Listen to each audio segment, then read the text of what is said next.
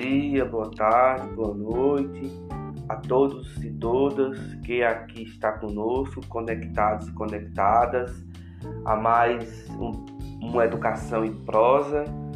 Como é que você está, Sérgio? Sempre motivo de muita alegria compartilhar com você estes conhecimentos que a gente está adquirindo é, na disciplina de educação brasileira do programa é, de, de mestrado de educação da Universidade Federal de Campina Grande. E hoje iremos discutir quatro textos, quatro, quatro autores de muita importância, a Resende, né, que traz educação e mudança social em Fernando de Azevedo, Câmara e Coquel, que traz um pouco sobre o intelectual educador Manuel Bonfim, Saviane, traz bases sociológicas e as reformas do ensino, e Gontijo. E Manuel Bonfim, né, que traz um pouco a educador e cientista da educação. E é com muito é, prazer que a gente é, continua com este debate aqui em Educação em Prosa.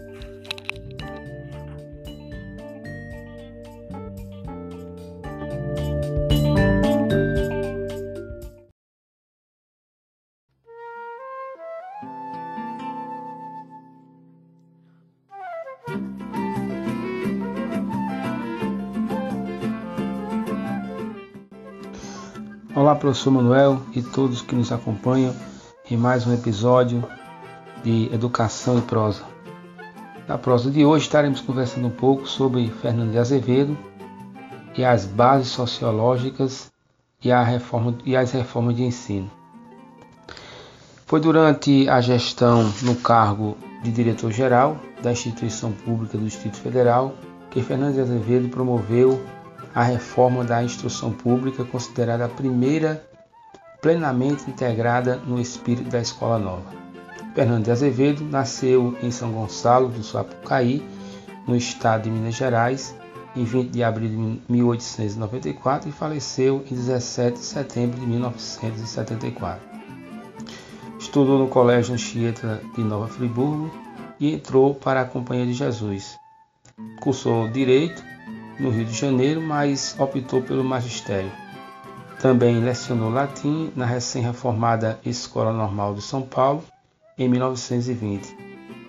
Dedicou-se também ao jornalismo, onde ampliou o seu currículo de relações, desde o contato com o político da situação, a partir do Correio Paulistano, jornal do, P, do PRP, e com personalidades que foram protagonistas dos, das cenas políticas da, dos primeiros anos de 1930, o que de fato né, é, viabilizou o convite do presidente da República e do prefeito do Distrito Federal para que assumisse o cargo de diretor-geral do Instituto Público. É, também desenvolveu uma intensa atividade intelectual como publicista. Também participou da fundação da USP, assumindo a cadeira da disciplina de Sociologia. Publicou obras como Princípios de Sociologia em 1935 e Sociologia Educacional em 1940. Em 1938, foi nomeado por Getúlio Vargas presidente da Comissão Censitária Nacional. Fernando de Azevedo foi o principal divulgador e defensor do movimento da Escola Nova. Para ele, o ideal da Escola Nova envolvia três aspectos: escola única, escola do trabalho e escola comunidade. No caso da reforma por ele é, implantada, a escola única foi entendida como uma educação inicial, uniforme, é, uma formação comum, obrigatória e gratuita, com a duração de cinco anos, iniciando-se aos sete anos de idade.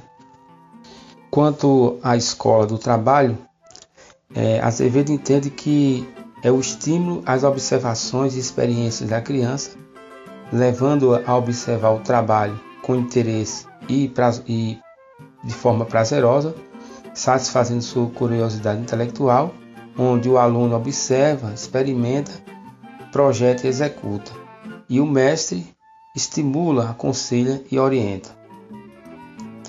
É, nessa perspectiva, o, o professor ele é, está além de um orientador, ele torna-se como um colaborador que conduz o aluno em suas, em suas investigações e experiências, e participando de uma atividade que o provoca né, e o acompanha, assim contribuindo para estabelecer uma relação professor e aluno, uma relação de solidariedade né, efetiva, evidentemente, que prove do trabalho efetivo em comum.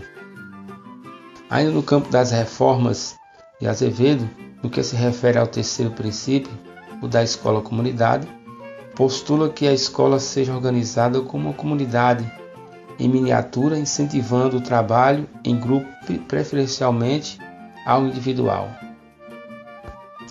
Nessa perspectiva, as reformas propostas pela escola nova é, buscaria de certa forma é, uma educação integral que pudesse promover de forma articulada a educação física, moral e cívica, desenvolvendo assim nos alunos hábitos higiênicos, despertando, despertando o sentido da saúde, a resistência, a vitalidade física e a alegria de viver. Para tanto, essas escolas contariam com inspetores, médicos, inspetor dentistas, é, que além de, da função de fiscalizar, seria um tipo de um educador sanitário, que de certa forma colaborariam é, com o professor da educação física, bem como com a, a enfermeira escolar, é, o dentista, enfim, todo o, o, o conjunto queria é, promover essa melhoria a partir dessa educação nova que seria implantada. Por fim, é curioso como a, as reformas da escola nova, algo que nos chama a atenção e até nos surpreende, é justamente o enquadramento do socialismo na sociologia positivista, operado por um Azevedo complexo e contraditório.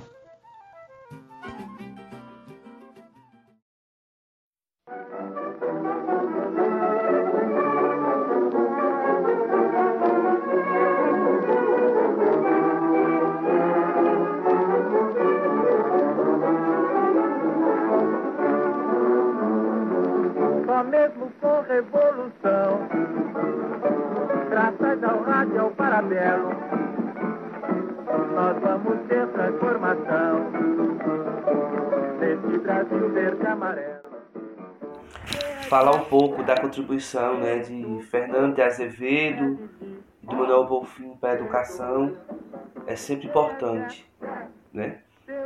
porque nos ajuda a ir conectando, a ir compreendendo dentro da história da educação brasileira né, as contribuições que estes autores trazem né, nessa construção, né, nessa itinerário né, a qual a educação brasileira né, vai se constituindo.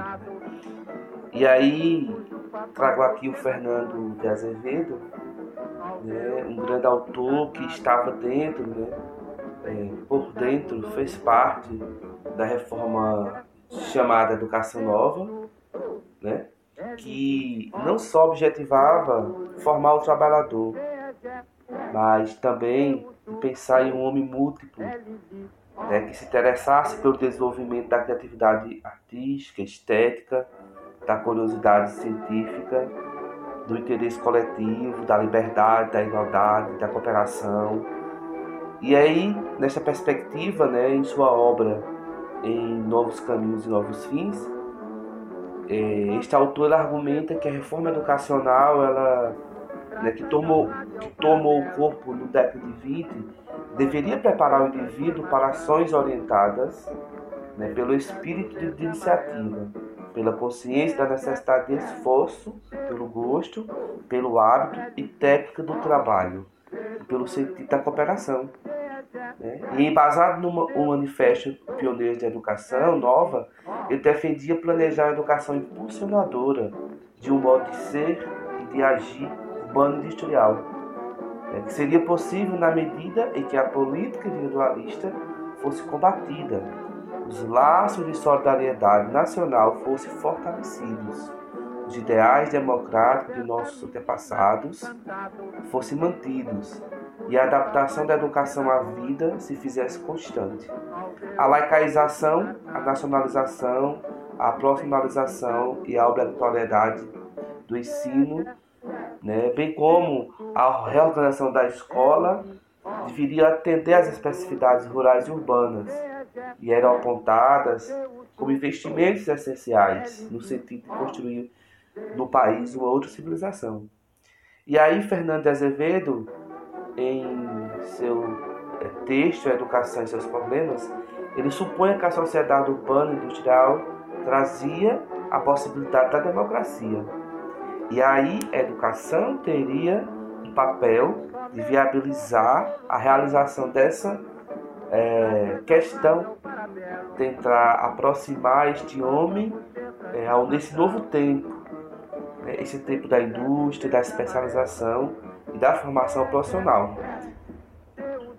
Ele alertava que somente no quadro de uma sociedade que se modernizasse continuamente nos âmbitos econômico e político se poderia definir o papel do Estado quanto a seus limites e as suas ações no campo educacional. Daí as políticas educacionais deviam então fixar o sistema escolar, a preservação de valores universais humanos, o atendimento às exigências e aspirações coletivas, a valorização do ensino voltado para a democratização da sociedade, o favorecimento de um processo de ensino-aprendizado que favorecesse a inserção profissional do indivíduo no meio social e para o engrandecimento da vida nacional e das instituições em modo geral. Então, Azevedo ele procurava esclarecer que essa dedicação ao Estado tinha o objetivo de combater os regimes autoritários que cresciam em todo o mundo na década de 30, né? e aí a educação como revolução espiritual e moral era o principal meio de construir uma mentalidade que repudiasse o autoritarismo.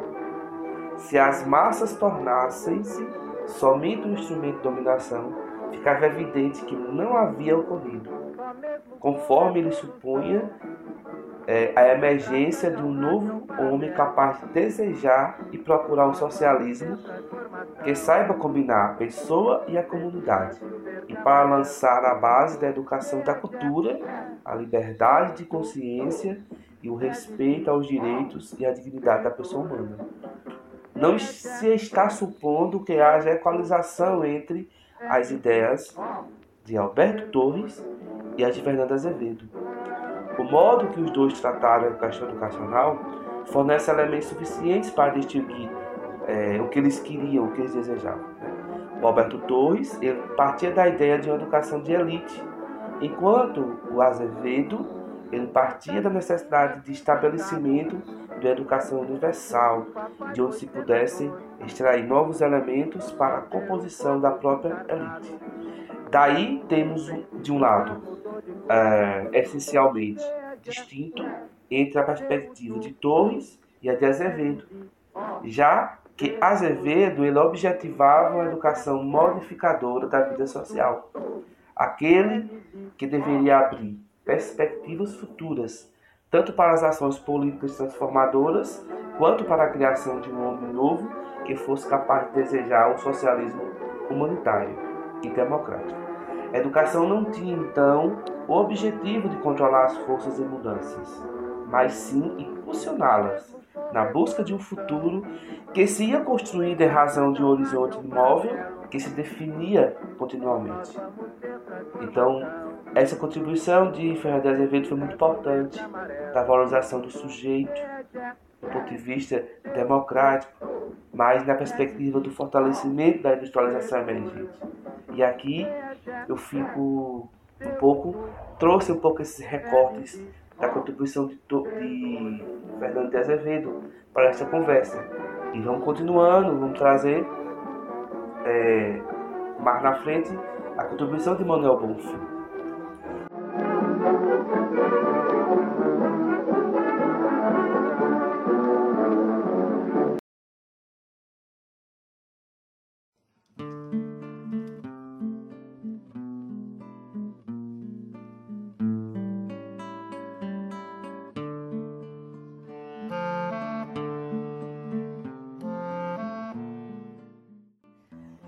Ter trazido alguns recortes né, sobre o Fernando de Azevedo, vamos agora trazer né, um pouco algumas contribuições que o Manuel Bonfim trouxe para a educação. Né? E a princípio dizer que o Manuel Bonfim defendia que os males que nos afligiam, é, que afligia a sociedade brasileira em seu tempo, o tempo em que olhou, aí pegando 1870 até 1930, esses males, eles não eram reflexo de nossa composição étnica, climática ou de uma suposta inferioridade racial. Né? Para o Brasil se tornar um país democrático e progressista, era necessário investir na educação, desmistificando os ideais darwinistas de seleção natural e de superioridade da raça presentes entre os intelectuais contemporâneos. Então existia uma, uma forma de olhar para a raça, é, posso dizer, pejorativa, comprometendo essas questões racial, natural, as problemáticas né, do Brasil e não observando é, a relação de poder que se tinha numa perspectiva dominante. E aí o Manuel Bonfim, né, ele se apresentou ele como um escritor, né, marcado por uma por uma, uma, uma discussão muito importante né? Que nos faz ver e pensar o Brasil a partir de outras matrizes, de outras, outras chaves de leitura poucos comum. Né? Tendo ideia que ele tem a formação de médico. E ele traz né, o exemplo da metáfora parasitária. Né? Em sua interpretação, os males que nos afligiam não eram reflexo de nossa composição étnica, climática ou de uma suposta inferioridade racial, mas sim do parasitismo das metrópoles sobre a história das nacionalidades sul-americanas. E associado a este aspecto, compreendia ser necessário analisarmos outros elementos que ocorriam para a formação do caráter desses povos. A exemplo da educação, e é o que, é que ele faz. Né? E aí ele era médico, e aí com a morte de sua filha, um momento muito importante, que ele, como se diz, ele se desiludiu com a, a medicina. E aí ele passou a fazer estudos numa perspectiva do campo dos estudos sociais, da educação, e escrever artigos para jornais, e deixou algumas aulas também. Mas ele teve uma atuação muito importante na Pedagogia, né? uma revista muito importante, um material muito importante que se tinha de, de, de é, onde se tinha muitos escritos é, bacana muitas coisas importantes para a educação. E aí, na Pedagogia 1, ele passa a explorar é, em, seus, em seus textos que, algumas questões, né? A exemplo da valorização do ensino público, né? É, sobretudo a escola primária, numa perspectiva de ser o direito de todos e de ser um dever do Estado. Ele também teve a preocupação com a formação de professores, né? E, e aí ele começou a estudar melhor é, a pedagogia, né? como ciência teórica e, prática. E nesse sentido ele teve um contato com a modernidade francesa, porque ele viveu lá. Né? E a partir daí, a sua vivência ajudou um pouco a desenhar o Brasil no final do século XIX. E aí se fez um, o sentido de ampliar sua visão sobre este país, no que diz respeito às questões socioculturais. E é nessa perspectiva, é nesse contexto que ele, é, ele consegue construir, constituir, constituir uma obra de muita importância, titulada América Latina, Males de Origem, de origem né? É, e a publicação desta obra, né, ela trouxe à tona a organização de um contradiscurso ao pensamento que vigorava à época entre os setores intelectuais do país. Né? é, tinha como proposta central a reflexão né, acerca das questões preconcebidas sobre a formação do povo brasileiro, levando em consideração as concepções racistas dominantes da época. Ele defendia que os males do atraso brasileiro não eram apenas consequência de nossa composição étnica, climática ou de uma hipotética inferioridade de raça devido à mestiçagem. Em sua compreensão, para o Brasil se tornar um país democrático, o progresso era necessário investir na educação. Porque se pensava nessa perspectiva no Brasil de progresso, para o democrático. E era necessário investir na educação. Né? Então ele buscou as causas do atraso político e social. Né? Nessa perspectiva. E já tem um outro autor do seu tempo, o Silvio Romero, que ele, ele destinava a desempenhar o papel do intelectual da sociedade. Ele teve em vista exibir os motivos das originalidades, das particularidades, das diferenciações desse povo no meio de todos os outros.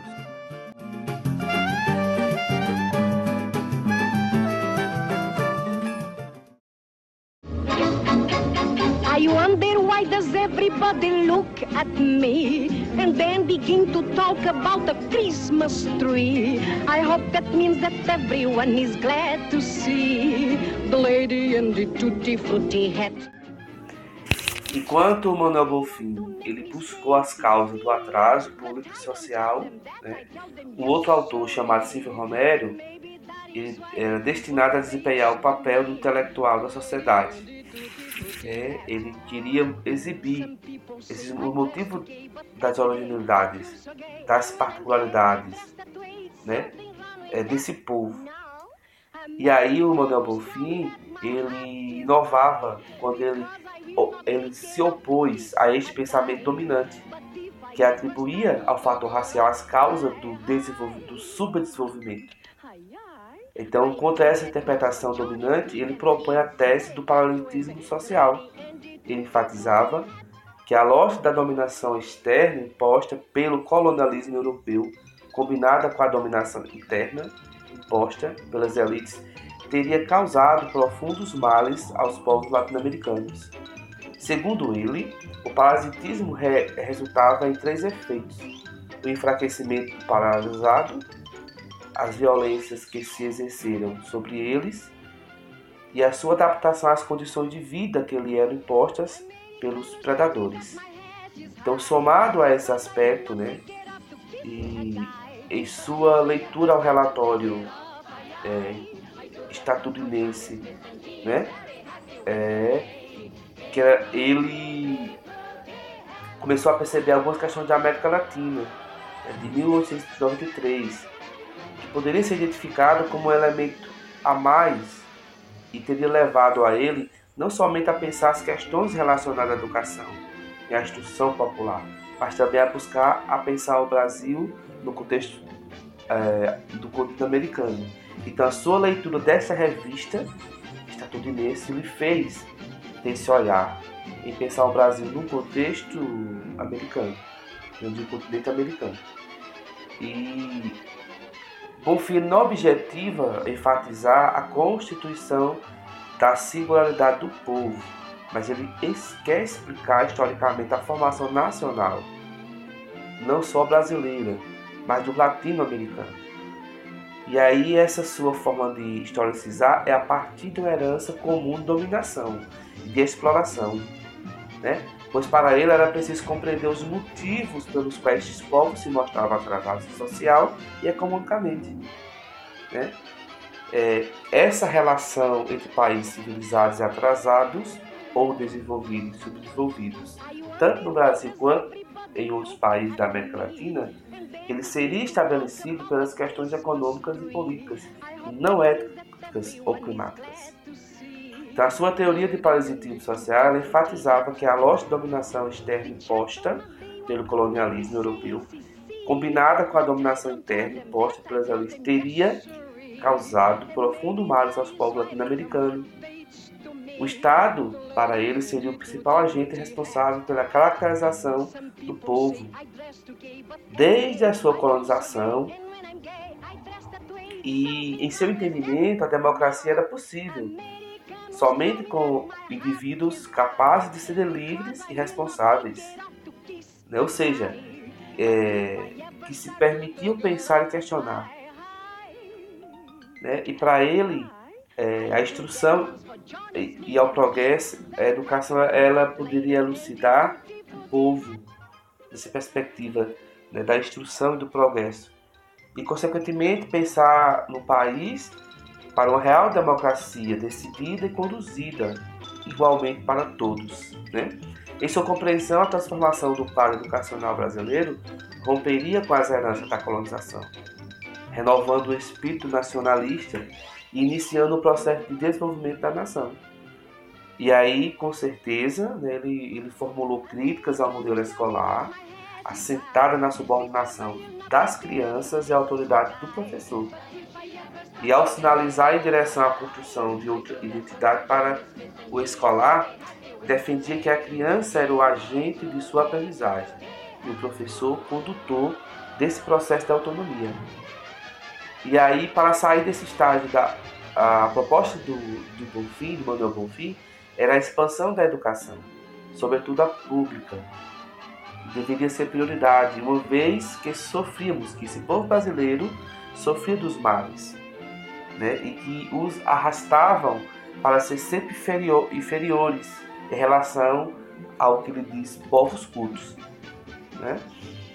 É, ele procurou sempre relacionar a educação como meio para se conquistar o progresso, a democracia, a igualdade e também a liberdade. É, para ele, um povo livre de fato era um povo instruído e autônomo em sua forma de pensar, sem um domínio da classe dominante. Ser livre para ele é, antes de tudo, escapar da escravidão que a ignorância impõe, da escravidão que nós mesmos reside e trazer a inteligência a iluminar os atos e a vida.